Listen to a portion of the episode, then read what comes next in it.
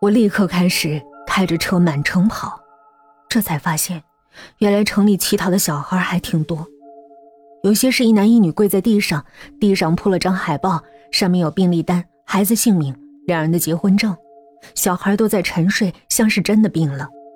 还有一些带着两三个孩子，不是求学费就是求医药费，一个个穿得破破烂烂，脸上脏兮兮的。这种情况我不知道真假，直到看了那个三四岁跪在地上要了三天钱的小乞丐。小女孩剪着妹妹头，头发脏得一缕一缕的搅在一起，脸上黑乎乎的，像几个月没洗脸，光着脚丫子，瘦骨嶙峋。我努力分辨她的样子。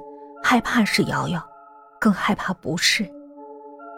我把五块钱丢进凹凸不平的铁盆，小女孩终于抬头看了我一眼，拱手作揖，又重重的给我磕了个头。旁边是另一个小男孩，额头上有几个包，左眼圈一圈淤青，眼球布满血丝，左手垂在一侧抬不起来，右手也给我做一磕头。你们爸爸妈妈呢？我小声问。两个孩子惊恐地看了我一眼，男孩张了张嘴巴，嘴里空荡荡的，舌头被剪了，只能发出啊啊的声音。我的心猛地收紧了。不远处停着一辆旧面包，一个痞里痞气的男人赤着脚，翘着二郎腿，一边抽烟一边玩手机，偶尔把监视的目光瞥过来，见孩子还在，又把目光投回手机上。我去超市买了两个面包，两盒牛奶，放在他们面前，怕男人怀疑，飞快离开了。回到车里，我的眼泪就涌了出来。两个孩子浑身是伤，脚上还有一圈捆绑伤，他们遭遇了什么？我几乎不敢想。天都黑尽了，光头把车开到小孩身边，两个孩子一瘸一拐，举着铁盆交到男人手里。盆里零零散散，大概三十多块。光头用手指拨了拨，一巴掌就打在男孩脸上。男孩一个趔趄摔在地上，很快又爬起来，站得端端正正。下一巴掌快速招呼在了女孩脸上，女孩哇哇大哭。光头抓着她的头发，提小鸡一样的丢进了车里。看到这一切，我默默攥紧了拳头。光头把车开走了。我保持一段距离，咬了上去。光头开车到了一个小饭店，买了一些盒饭，一个人就着啤酒喝了起来。吃了十几分钟，又开着车往城外去。我一边跟，一边给谭警官打电话，把位置报给他。谭警官嘱咐我千万不要轻举妄动，跟到目的地就离开，其余交给他们。城外有一条污染严重的小河。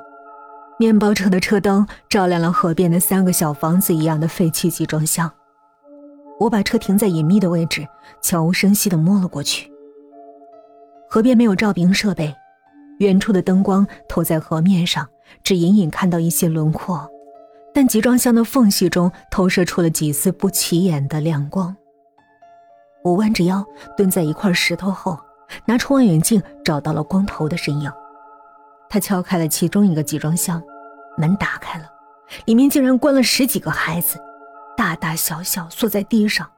门边一张椅子，坐着一个翘着二郎腿的乞丐打扮的男人。光头一脚把男孩踹进去，其他孩子带着麻木的恐怖表情让开了一个位置。光头叉腰骂了几句，乞丐瞬间从凳子上弹起，举着凳子就砸了过去。男孩一边哭一边躲。小女孩用手臂擦着眼泪，哇哇大哭，似乎在说：“不要打哥哥，不要打我哥哥。”光头反手就给了他一耳光，顺势把小女孩也推过去，一起挨打。看到这一切，我的望远镜几乎要拿不稳。这些禽兽不如的畜生，对孩子下手这么狠。想到我的女儿也许会遇到这样的遭遇，我的心像被一万根针扎了一样痛。我摸到光头的面包车边。把四个轮胎都扎破了，集装箱后还停了两辆面包车和一辆黑色轿车。我一股脑用小刀把车胎全扎了，防止警察来的时候他们开车逃跑。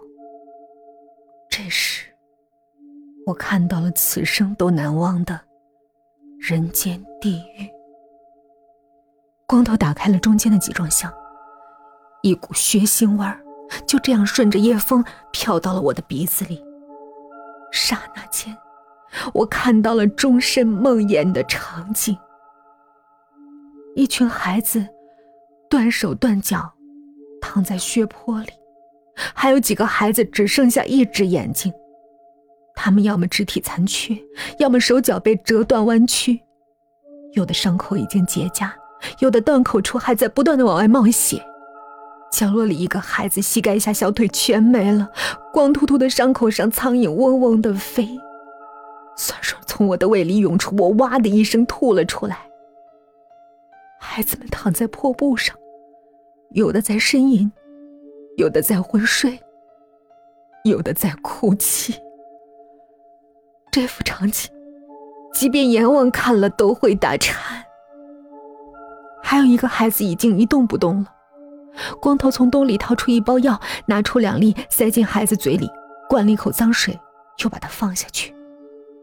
我吓得瑟瑟发抖，恨得咬牙切齿。一瞬间，脑中涌出一个可怕的字眼：财生折歌，地狱空荡荡。恶魔在人间，我无法想象这样惨痛的一幕竟然活生生的在我眼前出现，出现在二十一世纪的新中国。每个残缺的孩子面前，都摆着一个脏兮兮的水盆和一个石，过着猪狗不如的生活。光头从塑料桶里舀出一勺黏糊糊的食物，抛进盆里，几分钟就发放完毕。然后敲着桶边大喊着：“快点吃！”很快，他又打开第三个集装箱，里头都是八九岁的大孩子，脚踝全部被铁链锁起来，也像喂狗一样，一碗一勺食物，匆匆把门关上。我蹑手蹑脚躲开光头，绕到集装箱背后，这里还有一个老头负责其余人的伙食，地上撒了一堆已经腐烂变坏的蔬菜。米袋里的米也是潮乎乎的，早已发霉。这些都是孩子们吃的东西，我看得心如刀绞。谁？有人！突然，老头发现了我，扯着破锣嗓子喊了起来。我缩回黑暗里，猫着腰准备溜，一转身就撞到了一个人，那个乞丐。